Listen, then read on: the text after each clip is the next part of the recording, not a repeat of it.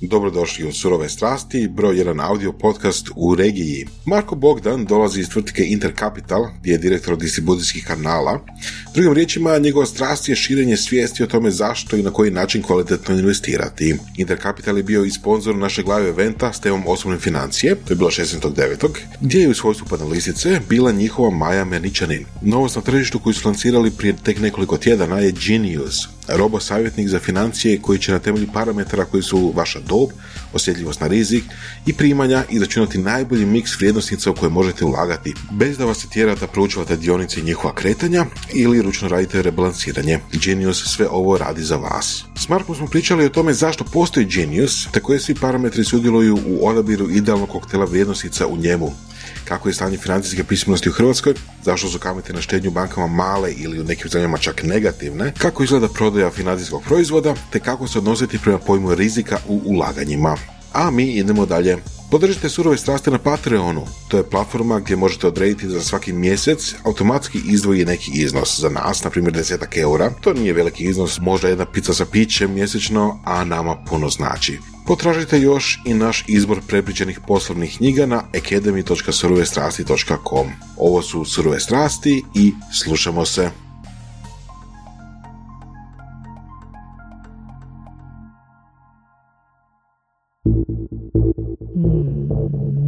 Su surove strasti. Prvo, prije nego krenemo, ja moram fakat eh, pohvaliti eh, doktora Vorasa na fantastičnom eh, moderiranju panela na prvom eventu surovih strasti. Evo, Hvala, hvala. Baš- ja baš, moram e, pohvaliti profesora Tenodija na organizaciji surovi strasti eventa. Ne, hvala ti, ali stvarno ovoga, mislim da je najviše feedbacka stiglo na, na, na tvoje moderiranje, baš si bio vrhunski pripremljen i ono, imao si ciljana pitanja, definitivno ono, puta dva je, znači od očekivanja. Znači od puta dva od dobrog. No, ono, znam ja da bi ti mogao isimprovizirati da bude dobro, ali s ovim si baš Hvala. razvalio. hvala. A ne znam, tu imamo gosta koji nam može možda reći da, da se varamo. Možda mi onak totalno krivo vidimo, totalno krivo vidimo ovoga, te stvari. Ne? Ne, ne, e, moram se pridružiti čestitkama. Unakrsnim, meni još niko nije čestitao, ali ja ću vama dvojici, stvarno je bilo, bilo je odlično i uz sve to što ste već rekli, mislim da je jako važan taj dio da je event bio live. Da već, već dugo nije bilo nikakve prilike da se ljudi okupe na jednom mjestu i ovo je bilo stvarno odlično. Tako, a i moderator je dobar i sve je bilo dobro organizirano, ali taj dio što je bio live, mislim, da, mislim da je ljudima najviše Definitivno. značilo. I to što je bilo glatko, što nije bilo problema, što je sve išlo na vrijeme, definitivno. Da, da, je, je. Dobili smo, dobili, smo, dobili smo čak feedback ono, kao da smo kasnili, ali zapravo na nismo kasnili, mi smo bili na vrijeme, nego su, dobili smo feedback da, da e, kao kasnili smo sad vremena, mi smo samo napisali da u 18.30 je okupljanje, od 18.30 da panel počinje u 19.30, ne? Tako da neki ljudi ono su došli nadajući se da je od 18.30, ali dobro.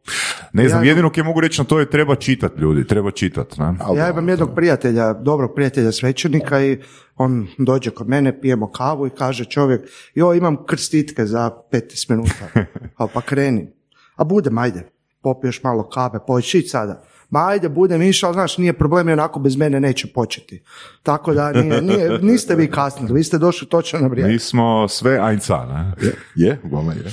Misteriozni gost danas, ako niste pročitali iz naslova, Marko Bogdan iz Interkapitala. Je, Je, nema publike. miksirat ćemo nešto. Može, može, može, može. I ovo je nekako svojevrsno čak i nastavak možda panela drugim sredstvima. Jel? Da, Drugim da, da, na neki način da. Iako za panel smo odabrali drugačije, ja imam lice za radio ipak.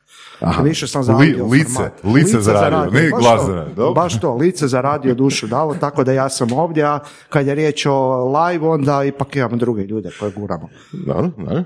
A evo jedno pitanje koje imam standardno za sve goste. Kako si se ti odlučio raditi u financijskoj industriji? Zanimljivo pitanje, zapravo ne znam kako se odlučio raditi točno za to, ali sjećam se još početkom 2000-ih, još sam bio u srednjoj školi, da, u srednjoj školi, hodao sam po, po, po gradu, po Bogovićevoj i tamo je, ne čak banku da sam vidio, nego sam vidio nešto drugo. Vidio sam nešto što mi je otvorilo oči, otvorilo mi je nove perspektive. Vidio sam u, bilo u hotelu Dubrovnik oni stupovi stakleni i tamo su plakati bili. Bio je pingvin, jedan onaj roll-up banner, eh, KD Viktorija, dionički fond, ne znam, prinosi ovakvi, sve je to lijepo pisalo. Ja sam mislio, šta je fond? Aha, čekaj, dionice, znači fond je nešto jer su ljudi zajedno njemu, aha, i kužim. I odmah sam shvatio, to je zapravo način ulaganja gdje ja uplatim u fond i zapravo sam dio fonda sa više ljudi, ne moram sam kupovati dionice, to je meni iz nekog neobičnog razloga bilo u istoj sekundi apsolutno jasno. Čekaj, koliko si imao godina? Tada, to je bilo možda 2001. 2002. znači 15. godina. Čekaj, jako odmah ti je bilo jasno. Da, da. Uopće ne mogu, mislim, jesam bio informiran nešto, imam internet doma od kad su još bili onaj daj lapovi prvi, bio sam nešto informiran, ali iz nekog razloga mi je kliknulo. Sa pet različitih stvari mi je bilo odjednom jasno čemu to služi. Ali samo da objasnim, naučio sam nešto među vremenu ipak. Ima, dodao sam Aha, još ok, detalje dobro, ok, to, to, u to, ovih detalj je 20 bitan. godina. Da, Da, da, da, da, da, da. A, znači, šta, ljubav na prvi pogled? E, ba, mislim, mogu reći ljubav, ali zapravo Znači, htio da, reći, da, si, da se slučajno prolazio kraj stadiona i vidio nogometaše, bi ti bilo jasno, jel nogomet i išao bi igrat nogomet. htio bi biti žena nogometaša bolje. Manje truda, bolji, bolji, bolji output. Zanimljivo, može. I to što je. te to trigeriralo? Što je sljedeće što si napravio nakon tog izlaganja rola banneru? Zapravo ništa u prvom momentu, ali sam tražio načine kako da dođem do toga, kako da se zaposlim u tome. Zapravo nikakve više detalje nisam znao, samo bilo jasno kako to funkcionira i onda sam preko student servisa sam radio u jednoj banci domaćoj, ono preko ljeta neke poslove sa slaganjem dokumenata, administracijom i slično i onda je ta banka 2007. pokrenula e, svoje društvo za upravljanje predsjednik uprave tog društva za upravljanje, mislim predsjednik uprave zvuči sada jako visoka pozicija, ali imajte na umu, to su firme bile po 5-6 ljudi zapravo. Nije to neka velika organizacija. On je pitao banku od koje je došao da li imaju nekog studenta za preporučiti i mene su preporučili. Bio sam brzo slaganju papira, nemam pojma koja je to bila koja je to bila moja komparativna prednost. I onda odjednom kad sam došao tamo više se nisam dao van. I tako je to nastavilo. Interkapital je 2014. kupio firmu u kojoj sam tada radio i zapravo cijelo vrijeme Znači zapravo sve, isto. sve inercijom, ne? Sve inercijom, da. Ja zapravo bojim nešto napraviti, jer bojim se da bi pokvario. Stvari mi se dogode. Pa nije ni to loše, nije to loše. Da. Ok, a, ok, sad ti zaprašuješ, zapošljaš mlade ljude, jel? Ili ti neko dođe sa takvom pričom a, ili bi ga zaposlio? Svakako. Da? I čak imamo primjera takvih. Mi u firmi imamo stvarno dobro razvijen program praksi i e, kako doći kod nas na praksu. Kod nas je na praksu najlakše doći, evo sada u ovom trenu imam studenticu na praksi koja nas je zadivila svojim cover letterom, motivacijskim pismom, čime već stvarno je pokazala da je proučila našu firmu, pokazala je neku dodatnu razinu interesa i čim smo pročitali smo zvali da dođe. Mhm. Tako da stvarno primjenjuje taj princip, nije da, Da. nije da gasim ambicije. Da, kad rekao si student, ti student je ta djevojka koja je sad u firmi, ti si sa 15 godina kliknuo ono sa riječi fond. Am, koji je onak, mislim, pretpostavljam da, da ne postoji idealan profil, ali koji je idealan profil osobe, mislim, ne mora nužno biti ekonomist, jel tak? Da, da, da, ne mora. Ok. Pogotovo danas. Po čemu, onda, po čemu onda znate, recimo, da netko eh, bi mogao biti dobar u tom poslu? A mislim, to sad više nije firma od pet ljudi, to je sada firme od tridesetak ljudi u našem slučaju, tako da stvarno treba puno različitih profila. Mislim, imamo od odjela prodaje, trebaš biti komunikativan, trebaš znati objasniti stvari na jednostavan način. To si ti, Imamo, to sam ja recimo, ajde, da, da. Imamo odjel front office koji upravljaju imovinom, koji isto poželjno da budu ekonomskog usmjerenja, ali isto tako matematičari tu mogu dati dodanu vrijednost. Imamo odjel back office što je administrativni dio, imamo odjel uh, legal and compliance, tako da zapravo svakakvi profili ljudi mogu upasti kod nas. Samo mislim da ono što razlikuje našu firmu od drugih firmi na tržištu je to što mi od uh, firma je u privatnom vlasništvu, vlasnici zaista su tamo u firmi, rade i dan danas sa, sa nama i, i, i nekako se ta korporativna kultura tog poduzetničkog duha se prenese na sve. I mislim da je najvažnije da bi neko ostao kod nas je da pokaže taj timski duh i da pokaže da je spreman napraviti jedan ekstra korak, a ne samo ono, odradio sam pet sati, otkucalo, idem doma. Tako da mi smo stvarno tu, stvarno tu, tu smo posebni ako, barem prema onom što, što, što znam ostalo na domaćem tržištu. Kad pričamo već o zaposlenicima, jedna stvar me zanima, čisto onako tangencijalno, a koliko zaposlenika ili po postotku, na primjer, je po tim sektorima koji si naveo? Znači, da li imate najviše, ne znam, investicijskih bankara, da li najviše ljudi radi u, ne znam, u HR-u, u legalu, čisto onako me zanima odokativno. Pa najveći broj ljudi u front office to su ovi ljudi koji upravljaju imovinom, imamo e, timove fond menadžera, analitičara, tamo je najviše, drugi odjel po veličini je prodaja, potom ide back office i ovi legal i compliance, to je, to je u- na nekom minimumu koji je potreban za, za, za poslovanje. Koja je razlika između front office i prodaje? Znači, prodaje akvizira nove klijente, a front office radi se postojećima. To, jel Pa da kažem po ono socijalističkom načinu, mi im pribavljamo sredstva za proizvodnju.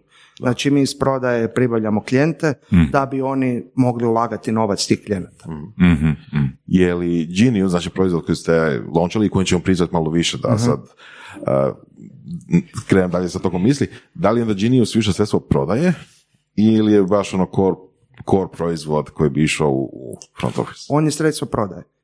On je način kako da dođemo do što većeg broja klijenata, da što većem broju klijenata ne samo dođemo do njih, nego da im pružimo investicijski savjet, da im složimo paket, portfelj investicija koji odgovara upravo njima.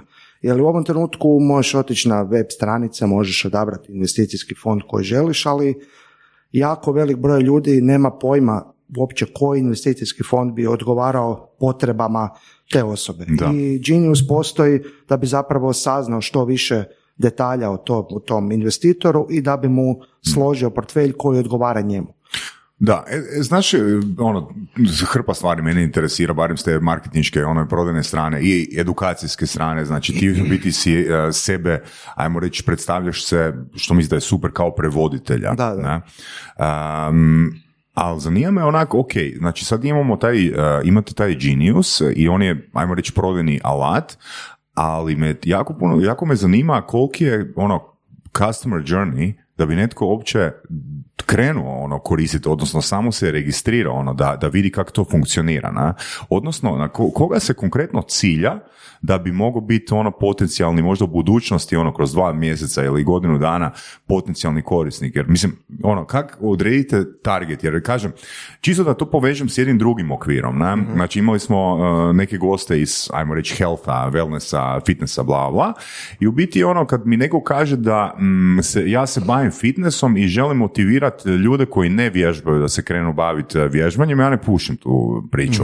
Znači, uh, mi možemo, targe- ako želimo ono neku konverziju napraviti, mi trebamo targetirati ljude koji su već unutar customer journeya i već su krenuli razmišljati o tome, samo su možda zbunjeni u što bi prije uložili i treba im malo više sigurnosti da se odvaže nešto investirati. Ako si me dobro razumio. Da, da, da. Znači, recimo, ako idemo zahaklat nekoga na cesti, sad, ko, ko, ko uopće ni, vjerojatno moguće da nije čuo riječ fond, ili recimo ako je čuo riječ dionica, pretpostavljam da većina ljudi koji nisu educirani, ono na riječ dionica im je asocijacija bježi, as- asocirano sa 2008. godinom, ono, znaš, ako ako nisam zakomplicirao pitanja, na?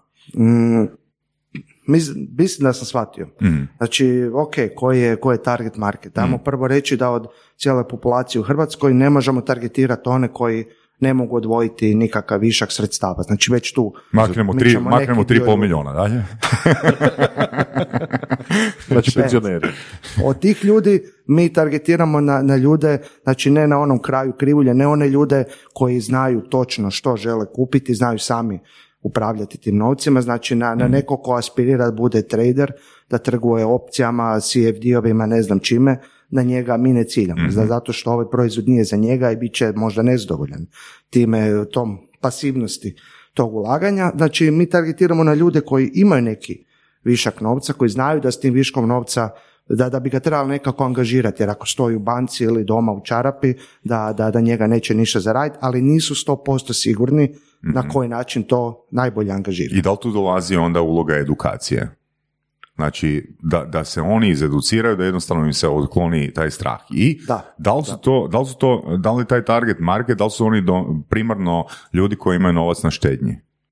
Ili ne nužno? Između ostalog, sa ovime ciljamo ne samo na ljude koji imaju novac na štednje, nego i na ljude koji možda nemaju akumulirani kapital, nego mogu odvojiti mjesečno neki manji iznos. Potpuno smo fleksibilni tu. Kroz tvoj poslovni tijek, poslovni, kroz, kroz karijeru zapravo hoću reći, da li si primijetio da se šta pomiče tu? Da li si primijetio da recimo danas ljudi imaju više financijske pismenosti nego prije 15 godina, da li je tu došlo nekog pomaka ili je to još uvijek sve onako sporadično? Ja se bojim da su ti pomaci jako spori.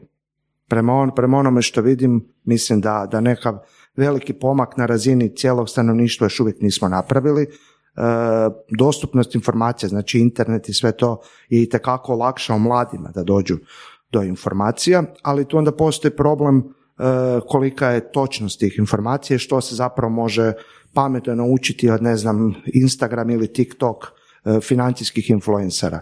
Znači informacija ima puno, one su dostupne, ali mislim da, da, da, da, da jako velik broj ljudi još uvijek ne zna razdvojiti nekakav, e, nekakvu buku, šum od stvarnih informacija. Tako da još uvijek čovjek koji ima 50-55 godina, što zapravo zvuči, zvuči čudno da ciljamo na mlade, ali ciljamo i na te.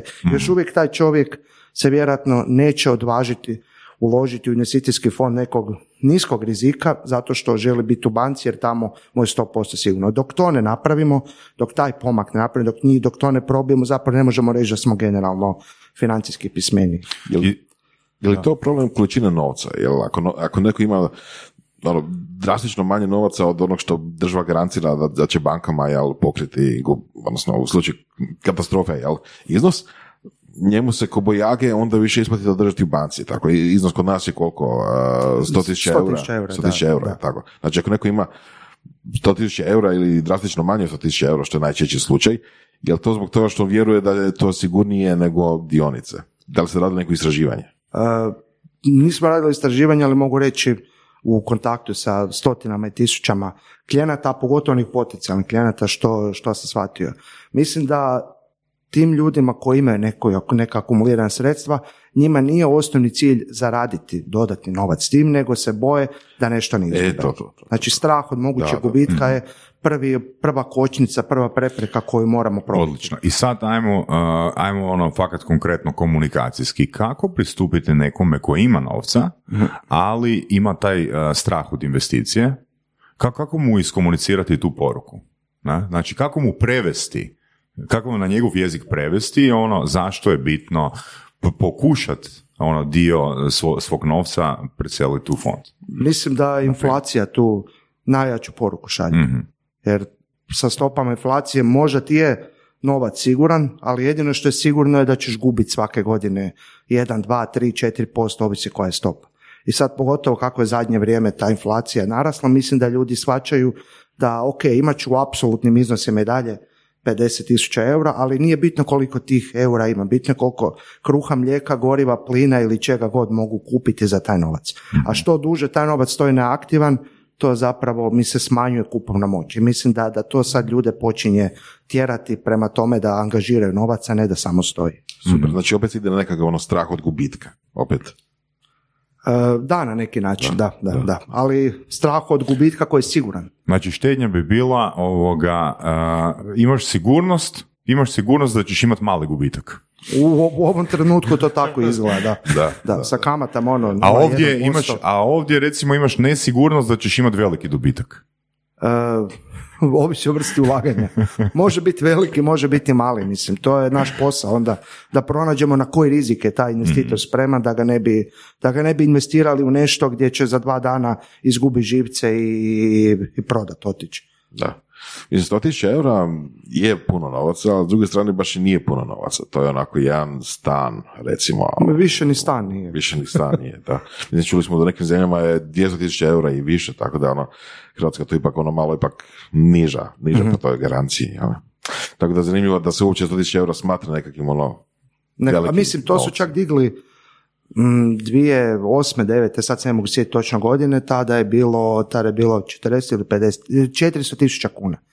400 tisuća kuna je bilo jamstvo i onda kako je tad bila kriza, strah za likvidnost, onda je ta državna agencija za sanaciju banaka je digla taj limit, to, to osiguranje na, na 100 tisuća eura, ali bilo mi zanimljivo, evo baš kad sam pričao nedavno i sa, go- i sa panelistima na eventu i sa kolegama, da stvarno ljudi još uvijek, barem kažu, da, da se da osjećaju posljedice onog ulaganja u fondove 2009. kod nas. Znači, ono kad je krahiralo sve.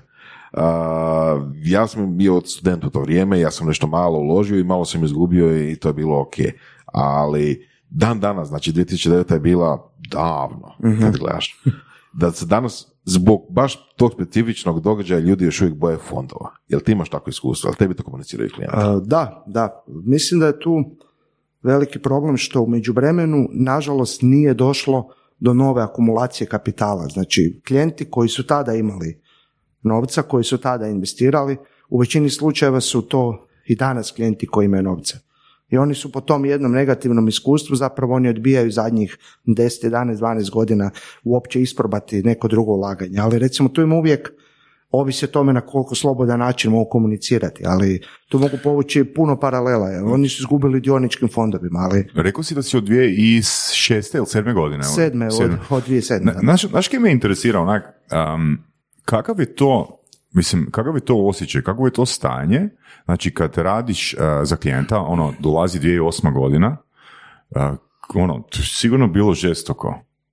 U smislu, ono, taj gubitak povjerenja, a, ono, znaš, mislim, Da, da, da, ljud- da, da. ono, imaš svoj ono, portfolio klijenata i onak, ljudi su jednostavno, ne krive oni tržište, oni krive osobu koja im je preporučila. E, ja tu imam, hvala Bogu, sreće, Mm. što, što taman firma počela raditi 2007. E, Fond prvi je počeo sad krajem devetog mjeseca i bila su još dva dobra mjeseca ukupno Mhm. za dionice, tada je to sve počelo usporavati i onda krah kad je došao 2008 i zapravo niti nismo imali nekakvu imovinu značajnu, niti, ni- ni- niti velik broj klijenata, niti smo mi to ikome uopće stigli preporučiti ili savjetovati takvu. Mhm, mhm. Znači tu imam sreće za razliku od kolega iz nekih drugih društava koji su imali negativnih iskustava, ali recimo mogu povući paralelu sa prošlom godinom. Mhm. Prošla godina koja recimo za razliku od 2008. kad je do raspada, kad je došlo do raspada, prošle godine, zato što je riječ o nekom eksternom faktoru koji je ugrozio cijelo gospodarstvo, e, sa nijednim klijentom nisam imao negativan razgovor.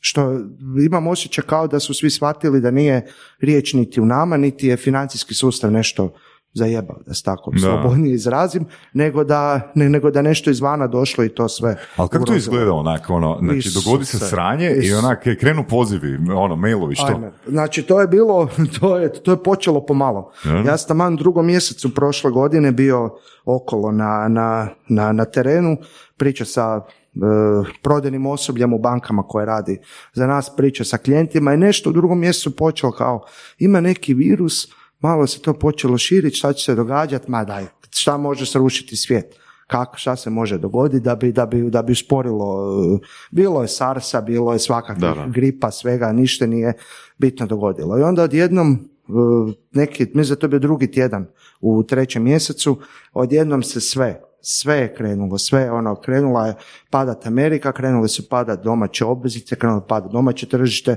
U tom trenutku smo imali nas nekoliko kolega, ono, između 200 i 300 poziva na dan Opa. gdje mi zapravo, što je najgore, stvarno ne mogu reći e, klijentu nešto pametno. Mhm. Mogu reći da je situacija takva kakva je, da se to ne bi dugoročno trebalo odraziti, ali sve što smo mi radili je, je, je Zapravo tješite tješili. Upravo to, upravo to. Tad, tad smo bili tješitelji, saslušamo klijenta, ako želi prodati, naravno, prodaje uopće nema razgovora, ne mogu nekoga držati, kada, ne mogu ga nagovarati na ništa ako burza Mhm. pada.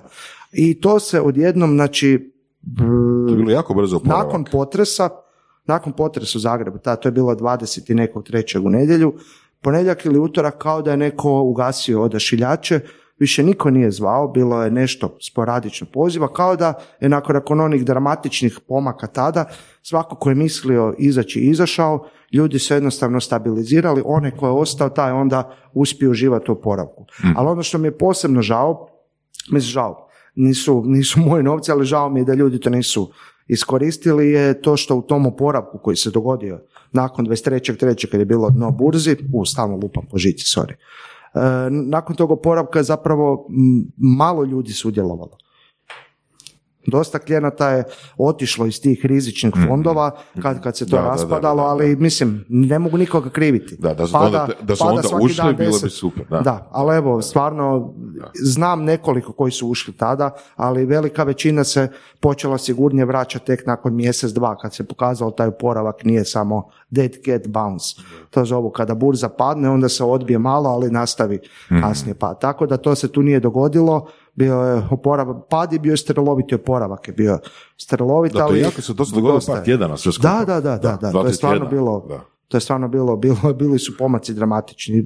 Nažalost, u tom, koliko je ta psihologija je ljudi bitna. Svi oni su znali kada su kupovali, kada su ulagali te dioničke ili koje god fondove, da je to ulaganje koje treba gledati na dugi rok. Mm. Ali u trenutku kada burza padne 15, 20, 30%, Da, svi, svi ti rokovi nestaju iz glave, ljudi idu spašavati to što je ostalo i misle sad ću prodat pa ću kupiti za 2-3 mjeseca kada se situacija stabilizira ili kad padne još. Dobro, ako gledamo recimo zadnjih 50-60 godina, ono, najisplativije je kupovati ono u padu, ne? Znači, da svaki, ili nije? Je, mislim, to svakako je, ali lako je biti Znači, general čim, poslije čim bitke. da. Ali, svaki, ali, ali to je ono, u, identičan obrazac Ja bih rekao da koji je dovodi, do, koji bi dovodi do cilja, jel tako? Pa je, ali problem je kako znaš da neće padati još. Da, kupiš. Da, da, da, ok. Evo, kupiš sad Bitcoin, bilo šta, ono, kupi, ali Da. za sutra će pasti još 5%.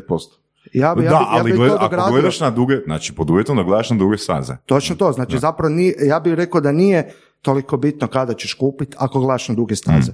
U ovom momentu kada padne, ok, možeš proći par posto bolje, ali ako znaš u Imam startu ideju, da ćeš... ako imam ideju. Da, Ajde. da li bi mi ti savjetovao da ja sad ono, ne znam, dvije, pet, deset godina stavljam novac na štednju i čekam kad će biti sljedeća kriza da odmah sve kupim, da onda sve kupim na rasprodaji. E, Dobro pitanje za. Ne, ne, dobro pitanje, ja ću reći e, opet iskustvo sa klijentima trenutačno. Znači sada taj bull run koji se događa od, od, od prošle godine ima e, dosta klijenata koji zapravo čekaju neku korekciju da se dogodi, kao neću ući, još čekam da se korigira 5, 10, 15% pa ću ući onda, ali u međuvremenu su propustili 20, 30, 40% prinosa. Znači, mislim da je preskupo ne Čekati. biti investiran, da, da. Jer taj, taj moment kad će doći, kako znaš da će imati hrabrosti tada uplatiti kad je burza pala 20-30%. Zašto bi platio tada? Zašto ne čekati još dan pa kad padne opet dodatnih par? Znači ta psihologija je jako Da, teška i stvarno... pa ne, zapravo mi investiranje se svodi na psihologiju, ne? Da, da, mislim mi, mi klijente odgovaramo od tog tradanja fondova zato što nema smisla jedan dan si kupio, drugi dan se prebacio drugi to. Mislimo da stvarno ako si ušao u fond koji znaš koji rizik ima u sebi, ako si spreman na taj rizik, ako investiraš na 3, 5, 10, 15 godina, onda kada uđeš onda treba ostati. I to se stvarno pokazalo kao najbolje u bilo kojem investiranju. Ali u principu mogu, ako baš jako žele, mogu. Da, da, da, da. Ne, Nije mi, problem nikakav. mi nikoga ne držimo. Kogod želi, može u bilo kojem trenutku A, jel postoji neki instrument a, zaštite od mene samog? Na primjer, da stavim 100.000 eura i potpišem, e, ja to ne smijem izvaditi van. Pa platiš na neku osobu koju vjeruješ. Ok. Ne znam. Da je, nema, ali na tu osobu, nema, nema na tu neke- osobu, nema tako. ne, bilo bi super kad bi se moglo zaključati. Znači, da, ja da, sam da. postavio odluku tu i tu i sad ja to potpisujem. Znači, ono, je jesi gledao film Kluboraca? Jesam, da, da. da. Znači onu scenu kad e, privedu e, Nortona, ne, Mhm. policajci i ovoga e, kažu mu policajci je stvarno svaka čast, ono baš, baš ste veliki čovjek, imate hrabrosti. Ovoga, rekli ste da svako ko će nas, ko će ono, spomenuti za klub kluboraca, da će zapravo da mu trebamo odrezati jaja. I kaže ovoga Edward Norton u toj sceni, ok, ali sad to povlačim. Na, sad to povlačim, ali kažu moji, e, rekli ste, e, unaprijed ste nam nagovijestili da ćete nam reći da to povlačite. A da, mislim, to, to, to, znači ono, čisto, loša čisto da se zaštitiš od sebe samoga, ono da ne diraš. Ako sam stavio, ne diram, to ne postoji. E, ne možemo mi unutar fonda Razumijem. za sada još napraviti, ali recimo to je, to si baš dobro rekao, opet koja je razlika u psihologiji Mhm. čovjeka. E, investicijski fond, recimo ovaj kako mi upravljamo, možeš kupiti direktno kod nas preko banke ili slično, kupio si baš fond. Svaki dan se mijenja cijena, možeš pratiti iz dana u dan kako to ide i e, dok s druge strane možeš taj isti fond u nekim, u nekim uvjetima kupiti i kao dio police životnog osiguranja. Kad kupim tu policu životnog osiguranja, ja zapravo kupim to osiguranje na 5, 10, 15 godina. E, ne biste vjerovali koja je razlika u pristupu klijenata koji su kupili direktno fond ili su koji kupili koji su kupili fond preko te police osiguranja. Oni su se unaprijed obvezali na, na, na, na duži broj godina, niti ne gledaju Aha. kako se kreću cijene udjela, stvarno su e, Dobar primjer. stabilni su, Mm. stabilni su klijenti i oni zapravo tako slučajno mislim da čak bolje prođu. Zato što su se unaprijed obvezali, imaju taj rok od 10 godina i uopće ne gledaju kako stanje stoji. Mhm. I stvarno ova, ovo, ovo što si rekao bi nam dosta pomoglo, ali onda, onda gubimo taj dio Ne, ne, ne bi prednosti. vama, ne- nego i ljudima da, da, da onak uh, utjecaj, utjecaj medija ne utječe na njihovu brzopletost. a? A, Mislim, u konačnici bi nama pomoglo, bi nam bilo lakše komunicirati sa, sa tim klijentima. Klijenti bi za tih deset godina sigurno bili zadovoljni. Tako da, ono, kad su klijenti sretni i nama, nama to pomaže. Zato to, zato se to tako formulira. Mhm. Kad smo već pričali o tome da ljudi mogu sami ući izlaziti, izlaziti iz fondova, a, pa čemu onda savjetnici? Danas ima da. puno načina Da. koje ljudi mogu direktno kupiti udjele u fondovima, dionice, što god. Gdje je onda tu uloga savjetnika? A, evo, da te pitam, da li bi uložio 10% u S&P? 10% svoje plaće? Pa evo, vjerojatno da. Dobro, ali sad tu fali malo. Da pitam kolegicu koja je tu sa mnom, da pitam još tisuću ljudi, svi bi vjerojatno dali odgovor da. Ali, fali onaj drugi dio pitanja. E, za što taj novac trebam? U kojem roku će mi taj novac, u kojem roku ću ga morat povući? Znači, ako je pitanje pravo, široko pitanje, da, da pitam da li želiš uložiti u S&P ili u nešto, u nekakav dionički fond na, na, na idućih 30-40 godina, 10% plaće, odgovor je da. Ako je pitanje da li želiš uložiti 10% plaće u S&P, a trebati novac za dvije godine, onda odgovor možda i nije da. Znači, E, naš, da, posao, da, naš posao je taj da pronađemo tu razinu rizika na koju je taj klijent spreman i da prema tom riziku pronađemo najbolju kombinaciju investicija. Ali mislim, najlakše je držati novac u banci. I nema rizika, Da, ali to nema, ono nema niti povrata. malo. Ali ako je neko spreman preuzeti neki mali rizik dioničkog tržišta ili čega god, zapravo sve to što ne ostvaruje u međuvremenu neki oportunitetni trošak. Znači, poanta naša i poanta aplikacije Genius koja je zapravo mi, ali na mobitelu, je ta da, da, da pronađe najveći rizik na koji je klijent spreman i da investira sukladno tom riziku, da se ne bi propuštao prinos koji se može napraviti. Super. Ajmo malo o Geniusu, o aplikaciji. Ajde. To je nedavno launch, to je prije, prije dva tjedna otprilike ili kraće. čak. 13.9. 13.9. je bio. Tako da uh, svježe je, jel? Sad je to izašlo na tržište. Uh, rekli smo da olakšava ljudima investiranje na način da pronađe koji je njihov, njihova osjetljivost na rizik, jeli? Um, kako je workflow korištenja Geniusa u nekom prosječnom slučaju? Misliš sa strane klijenta? Sa strane klijenta, Kako je? da, da. A mislim, to je, to je stvarno jednostavno. U nekoliko minuta se napravi onboarding, znači imamo naravno od onog zakonskog seta pitanja. Ime, prezime, OIB, sken, osobni, slično, sve to je smo se trudili Sad će neko ubrzati pitat, sa skenom. zašto sa- sken osobne? Zato što moramo. Zato što moramo imati, mislim, zakoni različiti o sprečavanju pranja novca i slično nas obvezuju na to, ali to je onaj nebitan dio aplikacije, to neko moramo. Onaj bitan dio aplikacije prema kojem se slaže taj investicijski savjet je isto nekoliko pitanja prema kojima možemo dobro zaključiti na koji rizik je taj koji je skinuo aplikaciju spreman. Možete nam dati neke primjere pitanja? Ono. E, da li ovako, jedno, jedno, od, jedno od glavnih pitanja, da li bi između e, veće sigurnosti, e, većih stabilnih primanja ili većih variabilnih primanja, što bi odabrao? Mhm. Znači ono, ako su veća stabilna primanja, onda su manja variabilna, ako su veća variabilna, manje stabilna primanja. Znači na, na, na, na koji tip posla bi prije pristao. I prema tome vidimo na koji, između ostalog koji rizik je klijent spreman. Vidimo i prema dobi, jer dob je važan faktor. Neko ima 25 godina, neko ima 45 godina, ne mogu dobiti isti rezultat ako su svi ostali odgovori isti. Znači to je par tih nekih pitanja gdje Znači, u što biti zapravo ono rezultat se upitnik u mijenja, makar su svi odgovori identični, rezultat se mijenja u odnosu na dob. Točno, Točno, da, da, da. U odnosu na dob, jer mislim, pretpostavka je da što je čovjek mlađi, to može se većem riziku izložiti, jer duži je period vremena u kojem se neka pogreška može ispraviti. Ako burza padne dok imam 27 godina, imam vremena do penzije da to ispravim. I taj cijeli proces, ja mogu reći iz svog iskustva, e, ne mogu reći iz iskustva klijenata, jer ima ih različitih, ima bržih i sporih, ali to je svega par minuta ispunjavanja tih, tih, tih to jest odgovora na, na ta pitanja i po tim odgovorima zapravo aplikacija onda da predloženi portfelj.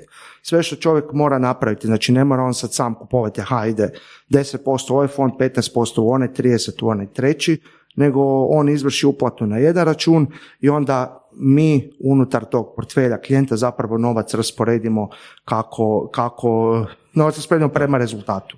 Ona dodatna razina još u toj aplikaciji je rebalans. Znači recimo da si uplatio da ti je, ajmo sad pojednostaviti, e, ispod je rezultat 50% obveznice, 50% dionice. To si danas uplatio i možeš samo ostaviti i držati. Obveznice više manje stoje, dionice narastu 10%. Dionice rastu iduće godine 10%. Za par godina dođeš do svog portfelja i ispada da je 60-40 u korist dionice. Znači samim time što dionice rade svoje, si ti otišao u višu razinu rizika nego što je spreman. Znači Genius onda redovito i rebalansira te portfelje ako neki od parametara iskoči. Znači ako dionice super rade, dionički fondovi će rasti, Ok. ta zarada će se pobrati, prebaciti, da si Na obveznice? presložiti ponovo prema Prebacit se onom rezultatu. Da, da, da, u tom Ok, slučaju znači, da. ajmo reći ono, ono, u jednoj rečenici, znači dionice su porasle, ne znam, puta, ne znam, 1,5 Da. i znači ta razlika rasta se, će se zbog godina, znači ono, jer što sam stariji, to, to trebam biti manje sklon riziku, taj, e, ta zarada od dionica bi se trebala prebaciti na uh, U neke, obveznički da, dio. da, da, da, u neke konzervativnije Mhm, mhm, oblike.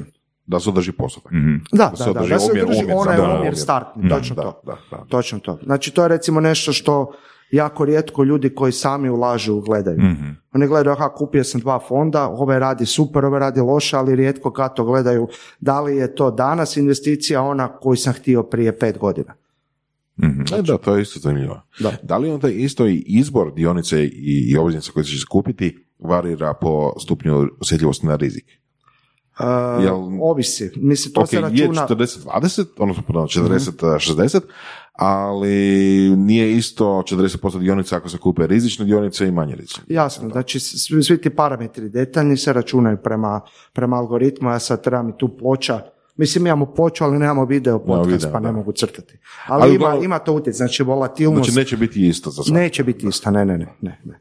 Te li malo objasni, Marko, ono, što to znači rizična dionica? E, to je odlično pitanje, to sam baš htio upast malo prije Mm. kad si pričao. E, taj pojam riječi rizik, Mm. znači definicija riječi rizik meni i nekome ko nema iskustva sa investiranjem znači nešto sasvim drugo. Mhm. Znači rizik većini ljudi koji možda ne odmah koji sad slušaju, ali ako pita na cesti, rizik gledaju kao vjerojatnost da će izgubiti puno. A ja i vjerujem vi, riječ je rizik, ako vas pitam za definiciju, to e, rizik je mogući raspon promjena u kratkom roku. Znači što je dionica rizičnija, ako gledamo u povijest što je bila rizičnija, to je dionica, ako je, ajmo ovako imamo dvije dionice, jedna je imala pomake 5% gore dolje, druga je imala pomake 10% gore dolje.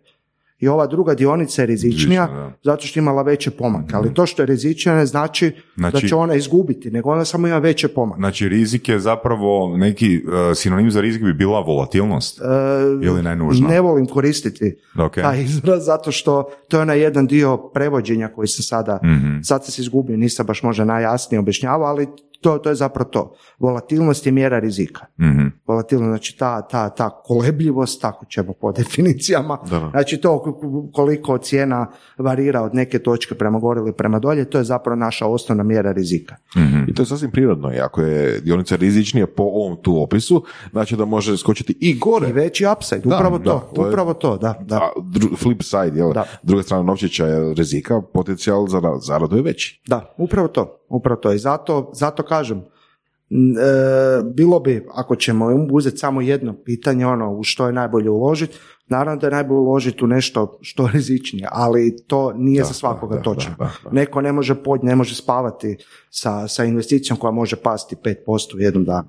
Neko drugi može. I tu je onda naš posao, baš da pronađemo tko može spavati s tim, ko ne može i da onom ko može spavati da mu ponudimo rizičnu investiciju na koji će bolje zaraditi, a ovom ko ne može njemu ponuditi ono najbolje što može izdržati. Da li je pravilo da, da recimo e, se rizičnija ulaganja apliciraju kod ono kraćih e, vremenskih ovoga okvira, a recimo S&P na dugački? Da li je to pravilo? Ne, ne, ne, obrnuto. Rizičnija ulaganja su na, na, znači što je ulaganje rizičnije, Na- na to duže? zapravo treba biti Na investirano na duži period. Da se dobije neki prosjek. Ok. Da. Jel pitanje, ako ti ok. trebaju novce za tjedan dana, hoćeš uložiti nešto što će ti dati 2%, Dobro, ali nećeš niti u S&P uložiti. Eh, Mislim, i S&P je prema tome hoćeš. relativno rizičan. Mm. da. Što to- znači relativno rizičan? Pa, u usporedbi s nekim drugim investicijama, Mm. e, riječ je o dioničkom, dioničkom indeksu, on ima, on stvarno predstavlja najveće gospodarstvo svijeta, ima 500 dionica u Amerike. sebi i to, mislim, stvarno mislim da se ne mora niko bojati ko želi ulagati na jako dugi period, da se da ne mora se bojati S&P-a. Ali on ima velike pomake. On ima velike pomake, znači Relativno opet, velike pomake. treći mjesec prošle godine kad je pao 30%, to je velik pomak. Ako si uložio na tri mjeseca, ima si krajem 2019. lovu, uložio si u S&P, treba ti krajem ožujka, ne bi bio sretan. Da li ima, e, mislim, fakat me zanima, da li ima špekulanata e, u S&P-u? Svakako da ima. Da? Da, da, da, ima, ima. Još, još pogotovo što ima hrpu različitih instrumenata koji se vežu za njega. Znači nije samo, nije samo kupiti S&P, ne kupiš opcije na volatilnost, ima tu hrpu, hrpu mm, načina e, kako se može e, Kako monetizirati S&P. kako monetizirati njegove divlje pomake. Stvarno ima puno načina. To je jako razvijeno tržište. Ajmo s druge strane. Znači, ono što sam primijetio, jel, to, to se obično nudi kod banaka u m-banking aplikacijama je tako, novčarni fondovi, odnosno gotovinski fondovi, jel tako neka izraz? E, Da, da, mislim, ako ćemo sad biti, ako HANFA sluša, novčani fondovi više ne postoje u Hrvatskoj. Mislim, Dobro, sami fondovi ti kao, oni i dalje postoje, samo su morali promijeniti naziv zbog nekih e, ograničenja europskih. Mislim, tu govorimo o toj, o toj, o toj specifičnosti fondova, da oni u, unutar fondova se može pronaći proizvod od najkonzervativnijeg do najrizičnijeg. I ljudi, što sam htio reći isto malo prije, ljudi koji su dobili negativno iskustvo na dioničkim fondovima, oni to primjenjuju na sve. Što nije uvijek istina. Znači recimo ako idemo po skali rizika, ti o kojima pričaš su najmanje rizični fondovi, ali kod njih, kao što smo već naučili, ako je mali rizik, ne možeš očekivati veliki prinos. To su zapravo samo oblici, recimo, gdje bi to najbolje koristio. Imaš neku, neki, neki višak u kratkom roku na tjedan, dva, ne želiš ga imati na računu da ne poludiš, da ne zakockaš, potrošiš, staviš u taj bivši novčani fond, e, znaš da tu neće biti velikih pomaka, ali ostvarit ćeš neki stvarno jako, jako mali prinos, ali nije ti novac na računu i nije ti veliki rizik investicije. Kad pričamo o malim prinosima, to sam vidio negdje tipa 1% godišnje zna biti. I, i to, je, to, je, to, je, to je jako, jako, jako dobar takav fond. Ok. Mislim, ako ćemo realno, to su fondovi koji u pravilu bi trebali raditi 0,1-0,2% godišnje. Znači to stvarno, ok, super. nisi im ti target market. Da, da. Target market za te fondove su recimo firme sa velikim količinama sredstava, ima ne znam, naplatili sve fakture prvog do prvog u mjesecu, desetog ne, ne znam, isplaćuju plaće, 15. plaćaju PDV, ne znam već kako funkcionira. Sad na ta, u tih dva tjedna, ako im taj novac stoji na računu, zapravo neće njega ništa dobiti, čak u nekim slučajevima će početi plaćati, možda već negativnu kamatnu, negativnu zemljama, kamatu negdje, a, taj novac staviti u novčani fond, drža ga tamo i onda povlačiti kako im dolaze kako im dolaze neke obveze na plaćanje. I tu oni neće nešto puno zaraditi, ali ako gledaš usporedbi sa nulom i ovaj prinos od 0,1, 0,2 je zapravo dobar prinos. Da, to je, to je, to je, to, je- to treba ozbi, o- o- o- to treba dobro razmisliti, zato što naknade za ulazak i izlazak, za izlazak iz fonda su često dosta velike. Dobro, Tako, tu, ih, to je- tu, ih, tu ih u pravilu nema. Nema. Tu, tu Aha, stvarno ok. budiš da stvarno zna, zna se za što, ti, za što ti fondovi koriste i tu se zapravo naknade, osim ima nekih specifičnih dolarskih, europskih ili slično da bi neke manipulacije s tečajem se izbjegle. Ali govorimo o kunskom takvom fondu, tu stvarno ne znam slučaj za takav fond koji naplaćuje naknadu. To je nekakav cash parking na kratki rok. Ali to nije za, možda za one koji slušaju ovo ili za, za vas dvojica. Ako želite ulagati duže od dva tjedna, nemojte ići. Ovo je super cash parking. Da, da. Ali fakat si dobar prevoditelj. Kako bi izgledao fond koji pokriva samo inflaciju i točka? Dobro pitanje. Mislim, to se, to se može napraviti, ali opet nije, nije svrha ulaganja samo Da, pokriti, da, da. samo zadržati tu, tu uh, Jasno, nije, tu rekli smo, ok, novca. ideja je izraditi na Da. tome, ali, ali čisto teoretski, kad već pričamo o tome, da li, da li ima tako nešto u svijetu, da li tako nešto... Ima, ima, mislim, uh, postoje, ok, opet ćemo uzeti Ameriku kao primjer, Amerika je najrazvijenije tržište, tamo postoje obveznice koje su vezane za inflaciju. Znači, ne moramo ići dalje. Mhm, mhm. Znači, stopa inflacije je takva, obveznice isplaćuju toliko kamatu, toliki kupon i mislim da, da ne treba ići dalje u, u pronalaženje zlata ili, ili nešto tako. Znači, stvarno može se. To se može napraviti, ali to je rijetko kada cilj fonda.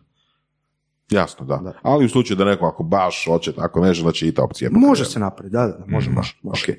Rekli smo, znači, novčar- novčani fondovi su najmanje rizični, kao bi ovdje sljedeći bili? Obveznički. Obveznički. Obveznički. Znači zapravo ulažu jako slične papire, sve su to neke vrste obveznica, kratkoročne ili dugoročne, ali obveznice, obveznički fondovi ulažu baš u obveznice nešto dužeg e, roka dospijeća. Ovo sam super sad zakomplicirao. Koja je, koja je poanta obvezničkih fondova? On je zapravo najpopularnija kategorija u Hrvatskoj zadnjih par godina. Recimo od naših nekakvih 20 milijardi kuna koje je u, Hrvatskoj e, u investicijskim fondovima ove vrste, e, 14,5 milijardi je u obvezničkim fondovima. Zašto je to tako? Zato što, gledajte, kamate u banci padaju već godinama. I u nekom trenutku, to je počeo negdje 2015. 2016. Klijenti su, klijenti tih štediše su, su shvatili da, da, da, da, da obveznički fond uz malu razinu rizika, zaista nisku razinu rizika, može dati prinos koji je veći od kamate na štednju. I to je stvarno bio slučaj u prosjeku, ako se gleda prosječni prinosi bilo kojeg obvezničkog fonda, on je isporučivao to.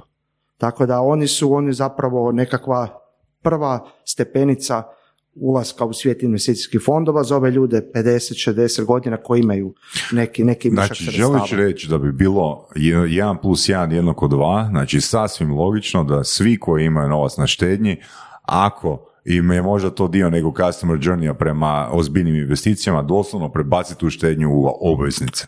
Ako ćete poslušati Rikvrc, koristio sam Perfect. Govorio sam bili su. Ok. To su bili, Dobro.